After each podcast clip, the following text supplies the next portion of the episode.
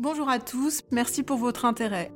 Je suis Caroline Goldman, psychologue pour enfants et adolescents, j'ai un doctorat, j'ai enseigné quinze ans à l'université, publié quelques livres et je reçois et soigne des enfants depuis presque vingt ans en cabinet libéral. Mon métier me passionne chaque jour et je ne me lasse pas d'en parler. Cette série de podcasts s'inscrit dans une démarche d'information et de prévention en santé mentale de l'enfant. Je n'aborderai pas ici ce que chacun sait. Vous ne m'entendrez pas louer les vertus de l'amour ou condamner la maltraitance. Ces vérités me semblent aujourd'hui admises par tous, je m'en réjouis, et je pense n'avoir rien à apporter dans ces registres. Mon objectif est ailleurs, et il est double. D'abord, synthétiser des dimensions éducatives fondamentales qui me semblent trop peu abordées de manière générale. Par exemple, comment apprendre aux enfants à gérer la frustration à partir de l'âge d'un an, et de façon réaliste ? Comment leur donner vraiment confiance en eux ? Comment leur annoncer les mauvaises nouvelles, et cetera. Ensuite, j'observe avec une certaine perplexité qu'en deux mille vingt-deux, il existe toujours un fossé immense entre certaines réalités indiscutablement démontrées par la science et ce qui est véhiculé dans les médias, parfois d'ailleurs en se réclamant d'inspiration scientifique. Je pense par exemple au haut potentiel intellectuel, à l'hypersensibilité ou à l'éducation positive bienveillante. J'aimerais donc également que ces podcasts participent à contrarier ces contre-vérités médiatiques qui ne sont pas sans effet sur la santé de nos enfants. J'espère que vous prendrez plaisir à m'écouter. Les vertus du rire dans l'éducation. Faites rire votre enfant au moins une fois par jour. Je suis convaincue que le rire quotidien est un agent de prévention extraordinaire pour la santé mentale et physique. Qu'est-ce qui peut arriver à un enfant qui a ri avec ses parents chaque jour de son enfance ? Alors je ne parle pas évidemment de se moquer méchamment de lui, de ses copains ou de son autre parent. Je parle de rire partagé et authentique. Pour imposer ce rythme d'un vrai éclat de rire par jour à son enfant, nul besoin d'être le plus heureux des parents, le plus drôle ou le plus créatif. Non. Voici mes conseils. D'abord, lorsque l'enfant est tout petit, le rire émerge sous l'impulsion de la surprise. Dans son livre « La surprise chatouille de l'âme », le professeur Marcelli, pédopsychiatre, explique qu'une mère ou un premier parent qui surprend son bébé, par exemple par le jeu « Il est où ? Il est là !» ou celui de la petite bête qui monte, qui monte, qui monte, qui monte et dont on ne sait pas vraiment où la main va le mener, lui fait sans le savoir un cadeau extraordinaire car la mère accueille à travers ce jeu la surprise qui est un agent extérieur immaîtrisable. Elle lui indique être d'accord pour laisser entrer le jeu du hasard, de la vie, un ailleurs, le monde en fait, et que ce monde est sympa, nourrissant, bref, désirable. Et en faisant ça, l'air de rien, elle lui indique aussi qu'il n'y a pas qu'elle et lui. Elle l'écarte donc de tout risque de fusion, de toute asphyxie relationnelle. Ensuite, une autre façon très facile de faire rire l'enfant grandissant, c'est les guilis, les chatouilles, qui est quand même un moyen unique de le faire accéder au bonheur sans aucun scénario relationnel préalable, sans aucun choix de mots. On veut voir son enfant rire, on lui fait des guilis, on ajoute une grimace et des mots rigolos du genre « Attention, attaque de saucisson !» Et hop, il éclate de rire en un éclair et accède donc directement au plein bonheur. Je trouve qu'on ne parle vraiment pas assez de ce bouton magique, on devrait encourager tous les parents à appuyer dessus. Alors j'ai parlé du rire, mais l'humour a aussi un impact affectif et intellectuel très positif sur l'enfant. Son premier impact affectif est lié aux effets de la surprise induite par les parents dans la relation précoce, on en a parlé plus tôt. Il est bien évident qu'un parent qui maintient l'effet de surprise au quotidien chez son enfant grandissant assouplit son fonctionnement psychique. L'enfant saura ensuite composer avec l'inattendu. Et ça n'est pas rien, car comme vous l'avez tous remarqué, la vie est un immense désordre, en particulier quand on a des enfants évidemment. Son second impact affectif vient du fait qu'il permet de mettre à distance la charge émotionnelle des événements, donc de décongestionner leur portée potentiellement traumatique. Je m'explique. Souvenons-nous par exemple des premières chutes de notre enfant au parc à un, un an ou deux. Il tombe, plonge immédiatement son regard dans le nôtre et on voit bien qu'il nous questionne car il ne sait pas vraiment comment réagir. Ses yeux nous interrogent, c'est grave ou pas ? Et là on a le choix entre crier de façon alarmiste « Oh là là, mon chéri, quelle horreur, tu t'es fait mal !» ou lui adresser un grand sourire « Eh ben, quelle cabriole, tu viens, on va faire du toboggan avec Paul ?» Or, ces différentes réactions détermineront l'impact émotionnel que nous donnons à l'événement.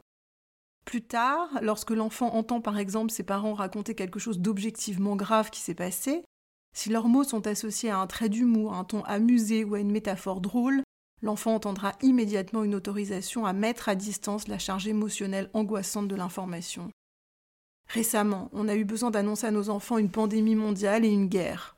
Vous vous doutez que l'enfant qui entend ses parents lui expliquer que la guerre est proche, notre ennemi a la bombe atomique et est capable de tout, ce qui est vrai, est plus anxiogène que « Bon bah quitte à tous mourir, je propose qu'on s'offre un bon plateau de fruits de mer, ce sera toujours ça de gagner ». Dans la seconde phrase, l'enfant a entendu la même réalité, que la situation est grave, mais sans la charge d'angoisse parentale associée. Angoisse accessoirement complètement stérile et inutile puisque l'enfant n'aurait eu aucun moyen d'agir sur l'information.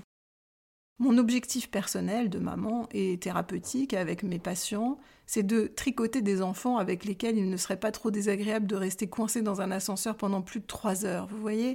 Je préfère l'humour qui fait rire l'entourage, aux plaintes et autres gênements, hurlements anxieux qui désespèrent tout le monde. L'impact de l'humour est immense aussi sur le plan intellectuel, parce qu'il distille du plaisir dans les mots, dans les tournures d'esprit, et est donc susceptible d'allumer une certaine curiosité pour la langue. Et j'aimerais vous parler ici d'une notion que j'adore, qui a été créée par Freud en dix-neuf cent trente-deux et s'appelle la sublimation. Freud, qui a eu sept enfants, elle disait qu'un des buts de l'éducation était de ne pas écraser les pulsions, mais de les déplacer dans une direction enrichissante pour l'enfant. La sublimation parle précisément de ce mouvement de transformation. Elle décrit la façon dont la force des pulsions, incluant la libido, c'est-à-dire l'appétit de vivre, mais aussi l'agressivité, pouvait être réorientée vers la création littéraire, artistique, la vie intellectuelle et l'humour, c'est-à-dire vers des investissements socialement valorisés, et non simplement vers la sexualité ou la destruction. Il a écrit ces deux très belles phrases. L'humour a non seulement quelque chose de libérateur, mais encore quelque chose de sublime et d'élevé. Fin de la citation. Et aussi, l'humour ne se résigne pas, il défie. Ce qui signifie que l'humour ne laisse pas tomber la pulsion, il la porte en lui, en allumant l'intérêt de l'entourage, en générant du bonheur chez les autres, et en portant aussi parfois une part d'agressivité libératrice, hein. Lorsqu'on se moque un peu du monde, par exemple, ça, chacun de nous peut l'avoir vécu. J'aime la sublimation, c'est une visée éducative très importante pour moi, et je ne pense pas être la seule. Je pense que tout parent préférera que son enfant bagarreur devienne un avocat pénaliste reconnu dans son domaine, plutôt qu'un adulte bagarreur. Qu'il devienne un grand politicien plutôt qu'un petit chef abusif. Qu'il devienne un cuisinier étoilé plutôt qu'un mangeur compulsif. Qu'il devienne un excellent professeur plutôt qu'un donneur de leçons. Un combattant de noble cause plutôt qu'un mauvais joueur, un sportif de haut niveau plutôt qu'un adulte simplement agité, et cetera. Cet enrichissement de la personnalité de l'enfant sera très valorisant, car vecteur indiscutable de charme sur la scène sociale. Je vais vous parler d'une petite patiente que j'ai reçue avec ses parents il y a quelques années. Héloïse a sept ans. Sa maman se plaint du fait qu'elle accueille systématiquement les plats qu'elle lui sert par un ingrat « j'aime pas », devenant encombrant à son âge. Sur mes conseils, elle l'envoie dans sa chambre à deux reprises en lui rappelant à chaque fois qu'elle formule plus correcte y substituer. Par exemple, « Merci maman, mais j'ai pas très faim, serre-moi un petit peu s'il te plaît. » Après ces deux mises à l'écart, Héloïse freine enfin son ancien réflexe et déclame le texte enseigné par sa maman qui évidemment s'en félicite intérieurement.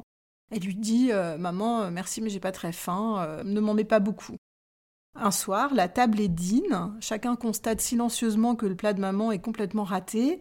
Et Héloïse s'aventure, un peu timide. Euh, « Maman, tes lasagnes, euh, je trouve qu'elles ont un arrière-petit goût d'huître, c'est très intéressant. » Toute la famille rit de bon cœur, consent à admettre l'état des lieux un peu calamiteux au niveau des lasagnes et prépare une plâtrée de pâtes substitutives pour remplacer ce mauvais repas. Héloïse, dans cet apprentissage, a tout gagné. Elle s'est servie de sa pulsion agressive pour signifier aux autres qu'elle ne mangeait pas avec plaisir, ce qui est important pour offrir aux autres une occasion de réajustement à ses dispositions internes. Il n'est absolument pas question d'annuler la pulsion et, et le message. Mais elle a aussi habillé, par le choix de la formule et du moment, son message, de sorte à ce qu'il soit mis au service de sa bonne image sociale. Elle a affiché sa vivacité d'esprit et son sens de l'humour. Sa maman a participé par son interdit initial à la mener jusqu'à la sublimation, c'est-à-dire à un effort intellectuel et créatif, humoristique, socialement valorisant. En conclusion, faites rire vos enfants, petits et grands, pour leur santé avec un grand S, pour l'accès direct au bonheur qu'il permet, pour la sagesse affective et la souplesse psychique qu'il induit, pour l'enrichissement intellectuel qu'il entraîne. Et puis entre nous, vous savez, les cinquante prochaines années risquent d'être un peu longuettes si vos enfants ne sont pas drôles. Donnez une chance à vos cinq cent trente-deux prochains gigots du dimanche de prendre une tournure un petit peu marrante.